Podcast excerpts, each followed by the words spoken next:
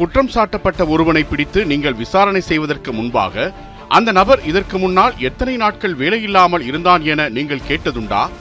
அவனுக்கு எத்தனை குழந்தைகள் உள்ளார்கள் என்றோ வாரத்தில் எத்தனை நாட்கள் அவனது குடும்பத்திற்கு உணவு கிடைத்தது என்றோ நீங்கள் விசாரித்திருக்கிறீர்களா? அவனது குடும்பம் எத்தனை நாட்கள் பட்டினி கிடந்தார்கள் என்பதாவது உங்களுக்கு தெரியுமா? இது குறித்து எதுவும் தெரியாமல் மிக எளிதாக குற்றம் சாட்டப்பட்ட ஒருவனை நீங்கள் சிறையில் அடைத்து விடுகிறீர்கள். ஆனால் கோடிக்கணக்கான ரூபாய்களை கொள்ளையடிப்பவர்களையும் மக்களின் உரிமைகளை சுரண்டுபவர்களையும் ஒரு நாளும் நீங்கள் சிறையில் அடைக்க மாட்டீர்கள். இதுதான் உங்கள் சட்டம். வரலாறு என்னை விடுதலை செய்யும் என ஆயிரத்தி தொள்ளாயிரத்து ஐம்பத்தி மூன்றாம் ஆண்டு கியூபாவில் அரசுக்கு எதிராக ராணுவ தாக்குதல் நடத்தி கைதான பிடல் காஸ்ட்ரோ அதிகார வர்க்கத்திற்கு எதிராக நீதிமன்றத்தில் ஆற்றிய உரையின் சிறு பகுதி இவை. இந்த உரையாற்றப்பட்டு இந்த கேள்விகள் கேட்கப்பட்டு எழுபது ஆண்டுகள் கடந்துவிட்ட நிலையிலும் சுரண்டுபவர்கள் மட்டும் ஏன் எப்போதும் தப்பித்துக் கொள்கிறார்கள்? சுரண்டப்படுபவர்கள் மீது மட்டும் ஏன் சட்டம் தன் கடமையை தவறாமல் செய்கிறது என்ற கேள்விகள் இன்று வரை தொடர்ந்து கேட்கப்பட்டே வருகின்றன. ஆனால் அதிகார வர்க்கத்திற்கு எதிராக அடுக்கடுக்கான கேள்விகளை முன்வைத்ததோடு நின்றுவிடாமல் அதற்கான காரணங்களை கண்டறிந்து தன் தாய்நாட்டில் உழைக்கும் வர்க்கத்தினருக்கான ஆட்சியை ஆயிரத்தி தொள்ளாயிரத்து ஐம்பத்தொன்பதாம் ஆண்டு பிப்ரவரி பதினாறாம் தேதி நிறுவவும் செய்தவர் ஃபிடல் காஸ்ட்ரோ. அவர் எவ்வாறு அத்தகைய உழைக்கும் வர்க்கத்தினருக்கான ஆட்சியை நிறுவினார்? ஃபிடல் காஸ்ட்ரோ என்ற பெயர் எப்படியெல்லாம் அமெரிக்காவை ஆட்டம் காண வைத்தது? கியூப விடுதலை போரில் சேகுவேராவின் பங்கு எத்தகையது? அமெரிக்கா என்ற வல்லாதிக்க நாடு கொடுத்த தொடர் தொல்லைகளை கியூபா என்ற சிறிய நாட்டால் எப்படி சமாளிக்க முடிந்தது போன்ற கேள்விகளுக்கெல்லாம் பதிலாய் அமைகிறது இந்த தொகுப்பு. கியூபாவில் ஆயிரத்தி தொள்ளாயிரத்தி இருபத்தி ஆறாம் ஆண்டு ஆகஸ்ட் பதிமூன்றாம் தேதி பிறந்த பிடல் காஸ்ட்ரோவின் தந்தையான ஏஞ்சல் ரஷ் காஸ்ட்ரோ மிகப்பெரிய பண்ணை உரிமையாளர். அவருடைய கரும்பு தோட்டங்களில் நூற்றுக்கணக்கான தொழிலாளர்களுக்கு வேலை வழங்கும் அளவுக்கு அவர் பெரும் செல்வந்தராக இருந்து வந்தார். ஆனால் ஆயிரத்து தொள்ளாயிரத்து முப்பதுகளில் கியூபாவில் ஏற்பட்ட பெரும் பொருளாதார நெருக்கடி அவரையும் பெரிதும் பாதித்தது. இதனால் கேஸ்ட்ரோவும் அவரது சகோதர சகோதரிகளும் சாண்டியாகோ டியூ கியூபாவிற்கு சென்று தங்களது குடும்ப நண்பர் ஒருவர் வீட்டில் தங்கி படிக்க வேண்டிய நிலை ஏற்பட்டது. அங்கு இருந்தபடியே தனது ஆரம்ப கல்வியை முடித்த கேஸ்ட்ரோ ஆயிரத்து தொள்ளாயிரத்து நாற்பத்தோராம் ஆண்டு பெலன் கல்லூரியில் சேர்ந்து உயர்கல்வியையும் நிறைவு செய்தார். கல்லூரிகளில் படித்துக் கொண்டிருந்த காலகட்டத்தில் இரண்டாம் உலகப் போர் தீவிரம் அடைந்திருந்ததால் முதலாளித்துவம் கம்யூனிசம் போன்ற வார்த்தைகளில் காஸ்ட்ரோவுக்கு பரிச்சயம் ஏற்பட்டிருந்தது.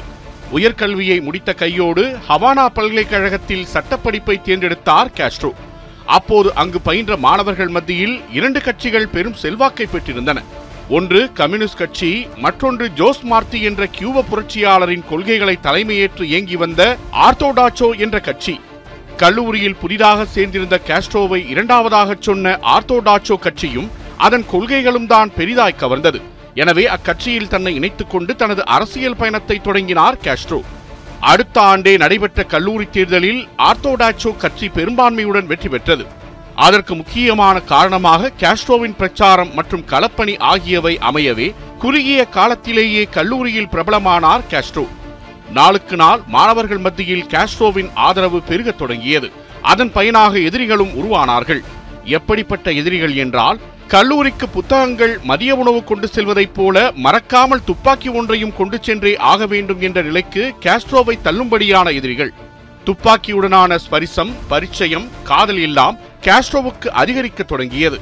இதனிடையே கம்யூனிசம் என்றால் என்ன? முதலாளி தொழிலாளி தொழிலாளி வர்க்கம் என்றால் என்ன? அமெரிக்கா லத்தீன் அமெரிக்க நாடுகளில் நடத்தி வரும் அடாவடி நடவடிக்கைகள் என்ன என்ன என்பதையெல்லாம் ஒவ்வொன்றாக அறிந்து கொண்டார். காரல் மார்க்ஸ் ஏங்கல்ஸ் லெனின் போன்றவர்களின் எழுத்துக்களை தொடர்ந்து படித்தார். விளைவு பாட்டாளி வர்க்கத்தினருக்கு துணையாக நிற்பவராக அமெரிக்கா போன்ற வல்லாதிக்க நாடுகளின் எதிரியாக ஒரு முழுமையான புரட்சியாளனாக உருமாறியிருந்தார் பிடல் காஸ்ட்ரோ. அப்போது கியூபாவை பாடிஸ்டா என்பவர் ஆட்சி செய்து வந்தார். பேருக்குதான் அவர் அதிபராக இருந்து வந்தார். அவருக்கு பின்னால் இருந்து கியூபாவை யதார்த்தத்தில் ஆட்சி செய்தது அமெரிக்காவும் அது நடத்தி வந்த யுனைடெட் ஃப்ரூட்ஸ் என்ற கம்பெனியும் தான். இந்தியாவில் எப்படி இங்கிலாந்து அரசு கிழக்கிந்திய கம்பெனி என்ற ஒன்றை தொடங்கி இந்தியாவையே ஆட்சி செய்ததோ அதே போல தென் அமெரிக்க நாடுகளில் யுனைடெட் ஃப்ரூட்ஸ் என்ற நிறுவனத்தை தொடங்கி அந்நாடுகளை மறைமுகமாக ஆட்சி செய்து வந்தது அமெரிக்கா. தன் தாய் நாடான கியூபாவில் தற்போது நிலவும் இழிவான நிலை இனியும் தொடரக்கூடாது என முடிவு செய்தார் காஸ்ட்ரோ. பாடிஸ்டா அரசை அடித்து விரட்டி கியூபாவில் நடைபெறும் அமெரிக்கர்களுக்கான ஆட்சியை அப்புறப்படுத்தி கியூபர்களுக்கான உண்மையான ஆட்சியை நடத்த வேண்டும் என உறுதி பூண்டார். அதுவரை தான் உறுப்பினராக இருந்து வந்த ஆர்த்தோடாக்ஸ் கட்சி தான் கொண்ட கொள்கைகளில் இருந்து விலகி தவறான பாதையில் சென்று கொண்டிருப்பதாக உணர்ந்தார் காஸ்ட்ரோ. தனது சித்தாந்தத்திற்கும் கியூப விடுதலைக்கும் ஏற்றதாக இனி இந்த கட்சி இருக்கப் போவதில்லை என்று முடிவெடுத்த காஸ்ட்ரோ ஆயிரத்து தொள்ளாயிரத்து ஐம்பத்தி இரண்டாம் ஆண்டு அக்கட்சியிலிருந்து விலகினார். இனியும் காலம் தாழ்த்தாமல் பாடிஸ்டா அரசுக்கு எதிராக ஆயுத புரட்சி செய்வது என்று தீர்மானித்தார் காஸ்ட்ரோ. அந்த நேரத்தில் அவரின் கருத்துக்கு ஒத்த கருத்துடைய ஐம்பதுக்கும் குறைவானவர்கள் மட்டுமே அவருடன் இருந்தனர். இருந்தும் மனம் தளராமல் உடனிருப்பவர்களுக்கு பெட்ரோமிரட் என்பவரை கொண்டு ஆயுத பயிற்சி வழங்க ஏற்பாடு செய்தார் காஸ்ட்ரோ. காஸ்ட்ரோவின் திட்டம் மிக எளிமையானது. முன்கடா பகுதியில் உள்ள ராணுவ தளத்தை கைப்பற்ற வேண்டும் அதனைத் தொடர்ந்து அரசை கைப்பற்ற வேண்டும்.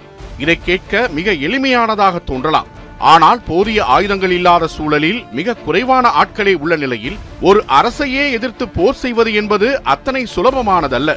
இதனை காஸ்ட்ரோவும் உணர்ந்தே இருந்தார். இத்தனைக்கும் பாடிஸ்டாவின் அரசுக்கு பின்னால் அமெரிக்காவே இருந்தது. பாடிஸ்டா அரசுக்கு எதிராக புரட்சி நடத்துவதற்கான நாளும் குறிக்கப்பட்டது. ஆயிரத்து தொள்ளாயிரத்து ஐம்பத்து மூன்றாம் ஆண்டு ஜூலை இருபத்தாறாம் தேதி ராணுவ தளத்தை தாக்கி கைப்பற்றுவது என முடிவானது.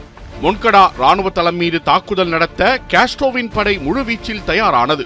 மொத்தம் நூற்று அறுபத்தைந்து பேர் காஸ்ட்ரோவின் படையில் இருந்தனர். யார் யார் எந்தெந்த திசையிலிருந்து எந்தெந்த பகுதிகளை தாக்க வேண்டும் என தனது தோழர்களுக்கு துல்லியமாக விளக்கியிருந்தார் காஸ்ட்ரோ. குறிக்கப்பட்ட நாளும் வந்தது. மூன்று குழுக்களாக பிரிக்கப்பட்டிருந்த ஜூலை இருபத்தாறு என பெயரிடப்பட்டிருந்த காஸ்ட்ரோவின் புரட்சிப்படை முன்கடா ராணுவ தளத்தை வந்தடைந்தது. உள்ளே நுழைய தக்க சமயம் வந்ததும் தனது படையினரை முன்னேறும்படி உத்தரவு பிறப்பித்தார் காஸ்ட்ரோ. ஆரம்பத்தில் திடீர் தாக்குதலை எதிர்பாராத ராணுவ தளத்தில் இருந்த ராணுவ வீரர்கள் சற்று நிலை குலைந்தனர். ஆனால் விரைந்து சுதாரித்துக் கொண்ட அவர்கள் காஸ்ட்ரோவின் குழுவினர் மிரளும்படியான எதிர்த்தாக்குதலை வெளிப்படுத்தினர்.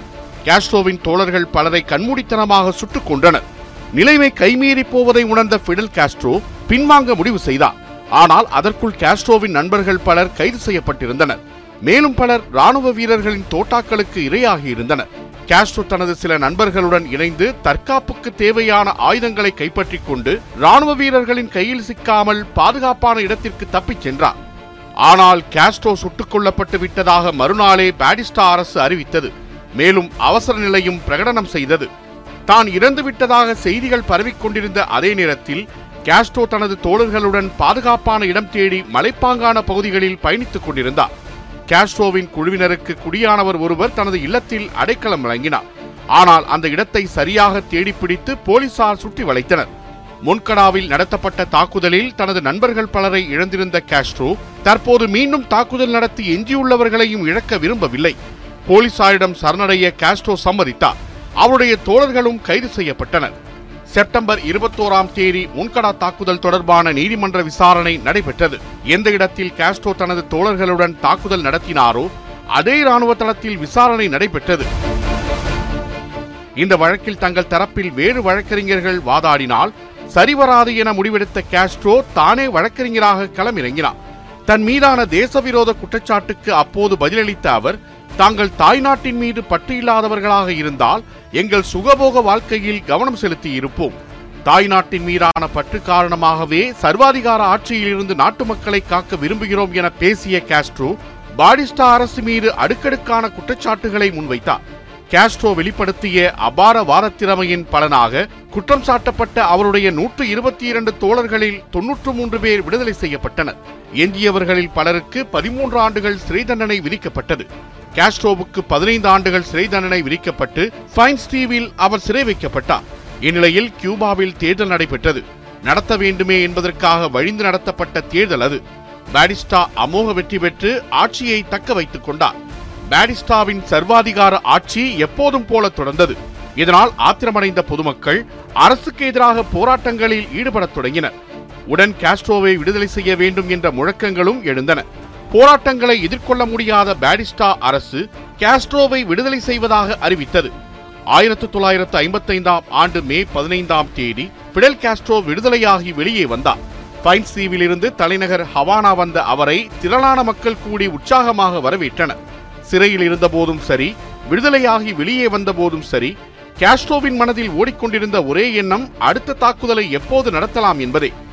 கியூபாவில் பாடிஸ்டாவின் பார்வையில் இருந்தபடி அதற்கான முயற்சிகளை மேற்கொள்வது இயலாத காரியம் என்று உணர்ந்த அவர் மெக்சிகோ சென்று அங்கிருந்தபடி தனது அடுத்தடுத்த கட்ட போராட்டங்களை முன்னெடுக்கலாம் என முடிவெடுத்தார். ஆயிரத்து தொள்ளாயிரத்து ஐம்பத்தைந்தாம் ஆண்டு ஜூலை எட்டாம் தேதி மெக்சிகோ சென்றடைந்தார். முந்தைய தனது தாக்குதலின் போது நிகழ்ந்த தவறுகள் ஏற்பட்ட குளறுபடிகள் குறித்து மீண்டும் மீண்டும் யோசனை செய்தார்.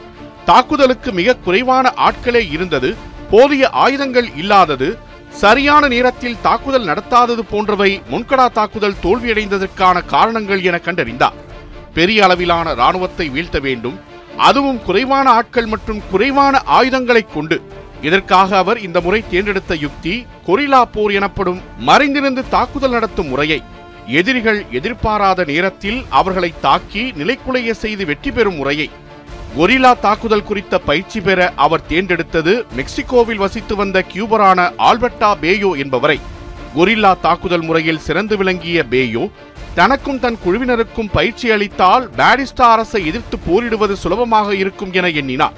பேயோவிடம் உரிய முறையில் பயிற்சி பெற்று சரியான நேரத்தில் சரியான விதத்தில் பாரிஸ்டா அரசை அடிக்க வேண்டும். அந்த அடி பாரிஸ்டாவிற்கும் அமெரிக்காவிற்கும் மரண அடியாக இருக்க வேண்டும் என கருதினார் காஸ்ட்ரோ. அடுத்த தாக்குதலுக்கான திட்டம் தயாரானது. காஸ்ட்ரோவின் சகோதரர் ரால் உள்ளிட்டோர் கியூபாவிலிருந்து ஒருவர் பின் ஒருவராக மெக்சிகோ வந்து சேர்ந்தனர். கொரில்லா பயிற்சி வழங்குவதற்கு என்றே பிரத்யேகமான இடம் ஒன்று தேர்வு செய்யப்பட்டு இரவு பகலாக போர் பயிற்சி வழங்கப்பட்டது. இந்த சூழலில் மெக்சிகோவில் அர்ஜென்டினாவை சேர்ந்த இளைஞர் ஒருவரும் வசித்து வந்தார். அவரும் கம்யூனிச சித்தாந்தத்தால் ஈர்க்கப்பட்டவராகவும் அமெரிக்கா போன்ற முதலாளித்துவ நாடுகளுக்கு எதிரானவராகவும் இருந்தார். அவர் பெயர் எர்னெஸ்டோ வேரசெர்னா லிச் சுருக்கமாக எர்னெஸ்டோ சேகுவேரா அவருக்கும் ரால் காஸ்ட்ரோவிற்கும் நட்பு ஏற்பட்டது. அதன் மூலமாக ஃபிடல் காஸ்ட்ரோவை சந்திக்கும் வாய்ப்பை அவர் பெற்றார்.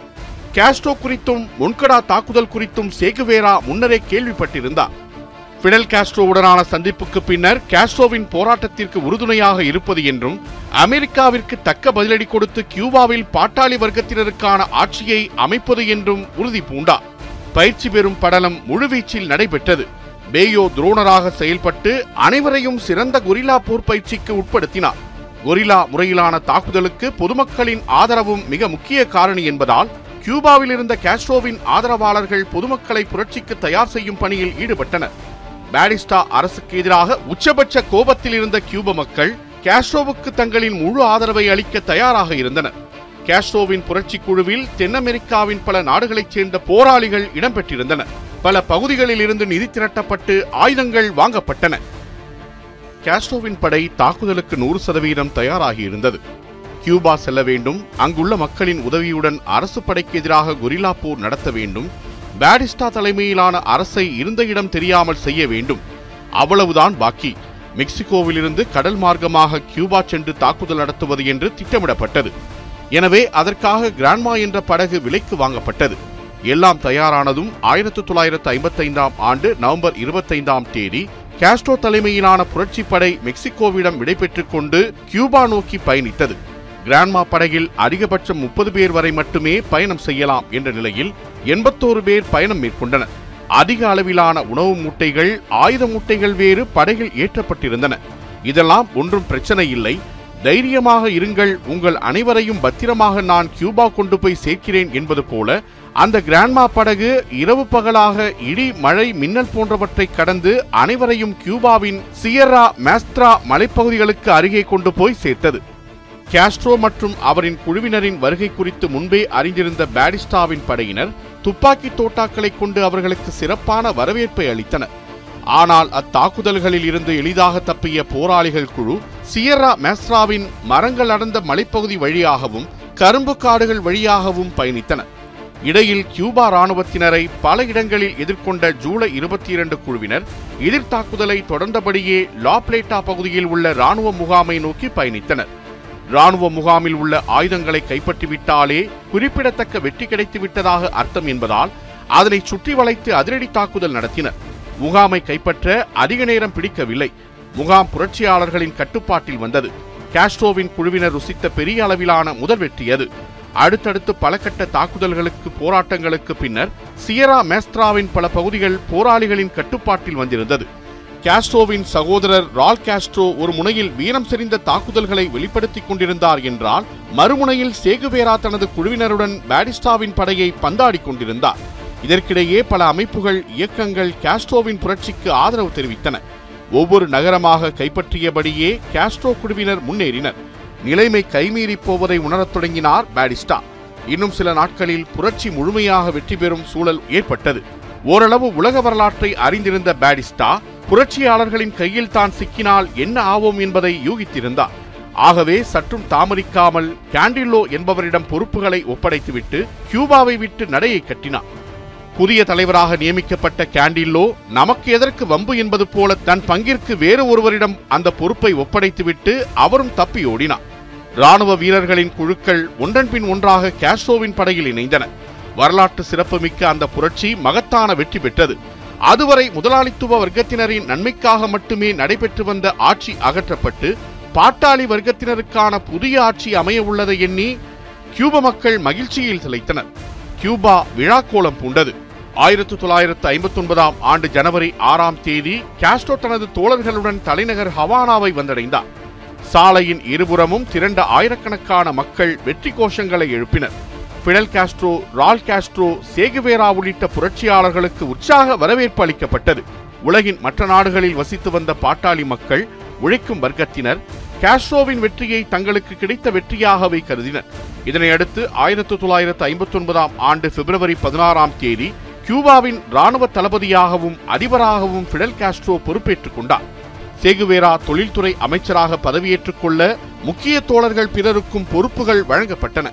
இந்த சூழலில் அமெரிக்கா பெரிதாக எந்த எதிர்வினையையும் ஆற்றவில்லை. கியூபாவில் நடப்பதை அமைதியாக வேடிக்கை மட்டுமே பார்த்துக் கொண்டிருந்தது. கியூபாவின் புதிய அரசை அமெரிக்கா அங்கீகரிக்கவும் செய்தது. இது ஒரு வகையான அமெரிக்காவின் ராஜதந்திரம்.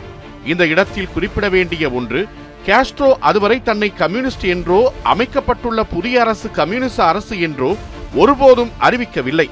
ஆனால் புரட்சிக்கு பின்னர் நடைபெற்ற பொதுக்கூட்டத்தில் மக்களிடம் உரையாற்றிய பிடல் காஸ்ட்ரோ உங்களுக்கு இலவச கல்வி வேலை வீடு விவசாய நிலம் ஆகியவை வேண்டுமா? என்றார்.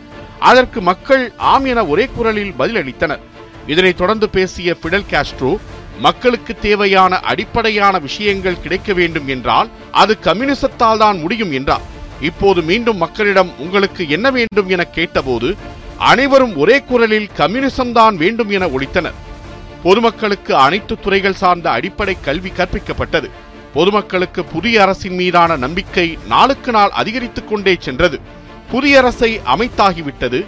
சீர்திருத்த பணிகளையும் தொடங்கியாகிவிட்டது. இன்னும் அமெரிக்காவிற்கு அதிர்ச்சி வைத்தியம் கொடுக்காமல் இருந்தால் எப்படி என யோசித்த காஸ்ட்ரோ முதலாளித்துவத்திற்கு எதிரான தனது பணிகளை தொடங்கினார். அமெரிக்க சர்க்கரை ஆலைகளுக்கு சொந்தமான லட்சக்கணக்கான நிலங்கள் அரசால் கைப்பற்றப்பட்டன.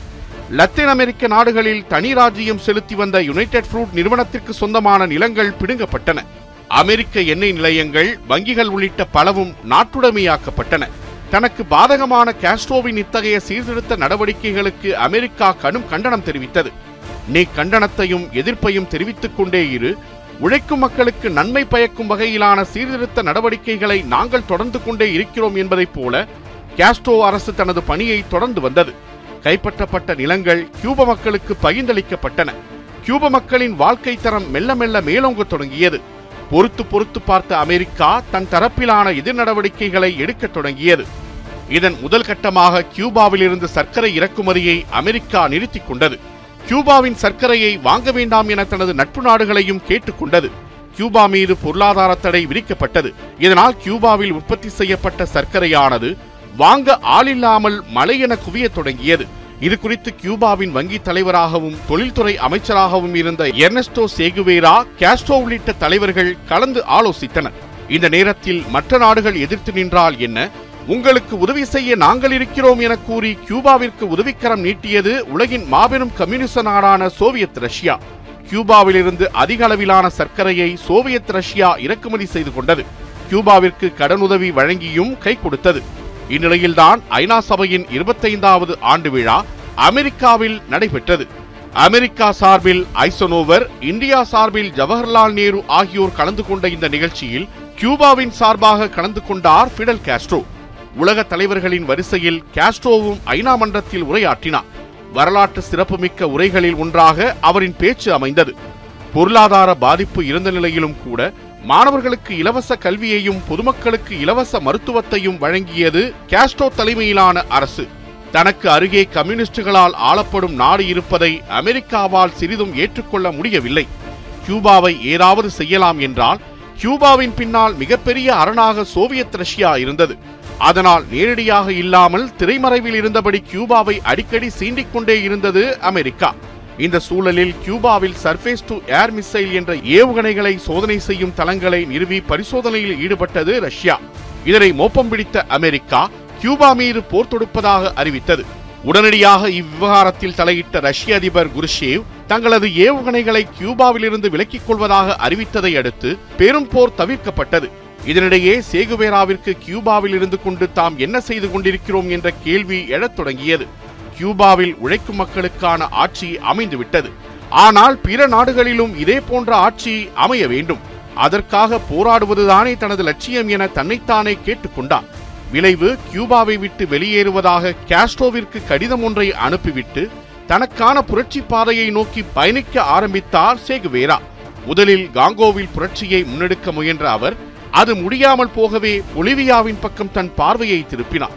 ஆனால் எங்கெல்லாம் தொழிலாளர்கள் ஒடுக்கப்படுகிறார்களோ அதுவெல்லாம் எனது நாடு என முழங்கிய எர்னஸ்டோ சேகுவேரா ஆயிரத்து தொள்ளாயிரத்து அறுபத்தி ஏழாம் ஆண்டு அக்டோபர் ஒன்பதாம் தேதி அமெரிக்காவின் உளவு அமைப்பான சிஐஏ மற்றும் பொலிவிய ராணுவத்தினரால் கைது செய்யப்பட்டு படுகொலை செய்யப்பட்டார்.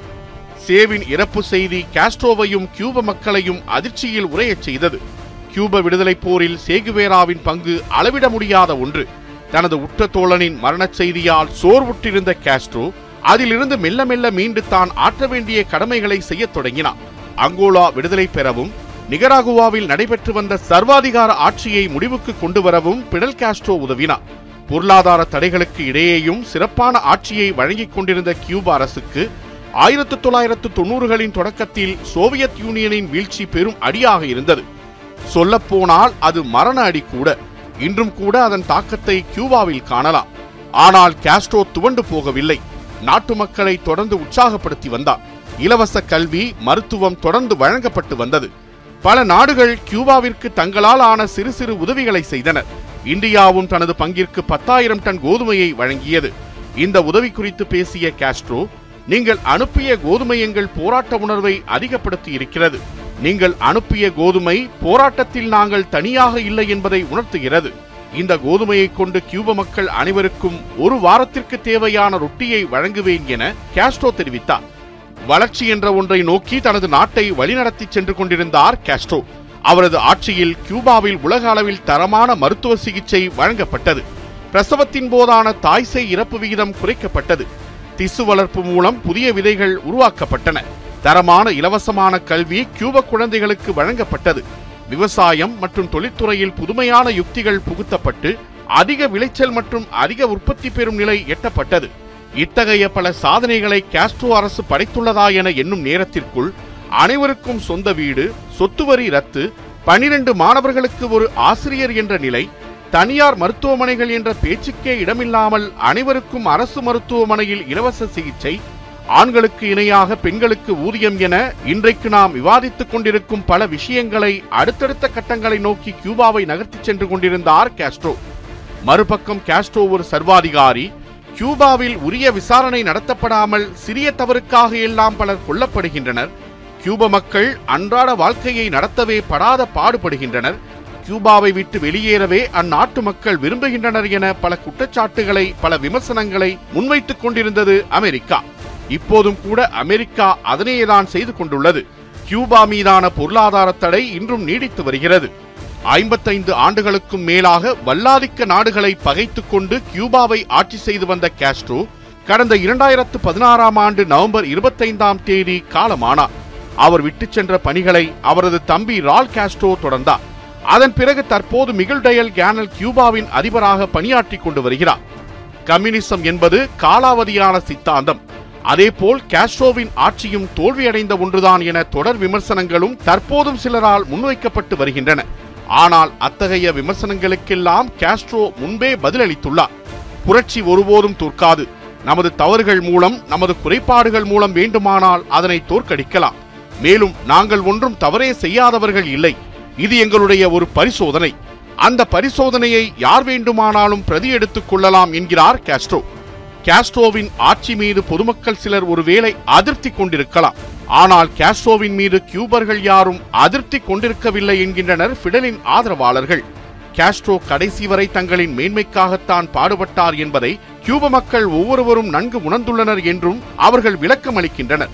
கம்யூனிசம் என்ற சொல் கம்யூனிசம் என்ற சித்தாந்தம் இருக்கும் வரை எப்படி Karl Marx Lenin Stalin Mao Zedong Che Guevara போன்றவர்களின் பெயரும் நிலைத்து நிற்குமோ அதேபோல் கியூப புரட்சியாளரான கேஷோவின் பெயரும் வரலாற்றில் நிலைத்து நிற்கும் என்பதே நிதர்சனம். ஆயிரத்து தொள்ளாயிரத்து அறுபத்தி ஏழாம் ஆண்டு அக்டோபர் பதினெட்டாம் தேதி சேகுவேராவின் இறப்புக்கு அஞ்சலி செலுத்தும் கூட்டத்தில் தன் முன் கூடியிருந்த ஆயிரக்கணக்கான பொதுமக்களின் முன்னிலையில் பேசிய காஸ்ட்ரோ சே நீ வாழ்ந்து கொண்டிருக்கிறாய் என்றார். சேகுவேரா மட்டுமல்ல ஒவ்வொரு கியூப குடிமகனின் மனதிலும் உழைக்கும் மக்கள் ஒவ்வொருவரின் எண்ணத்திலும் நீயும் வாழ்ந்து கொண்டிருக்கிறாய் காஸ்ட்ரோ.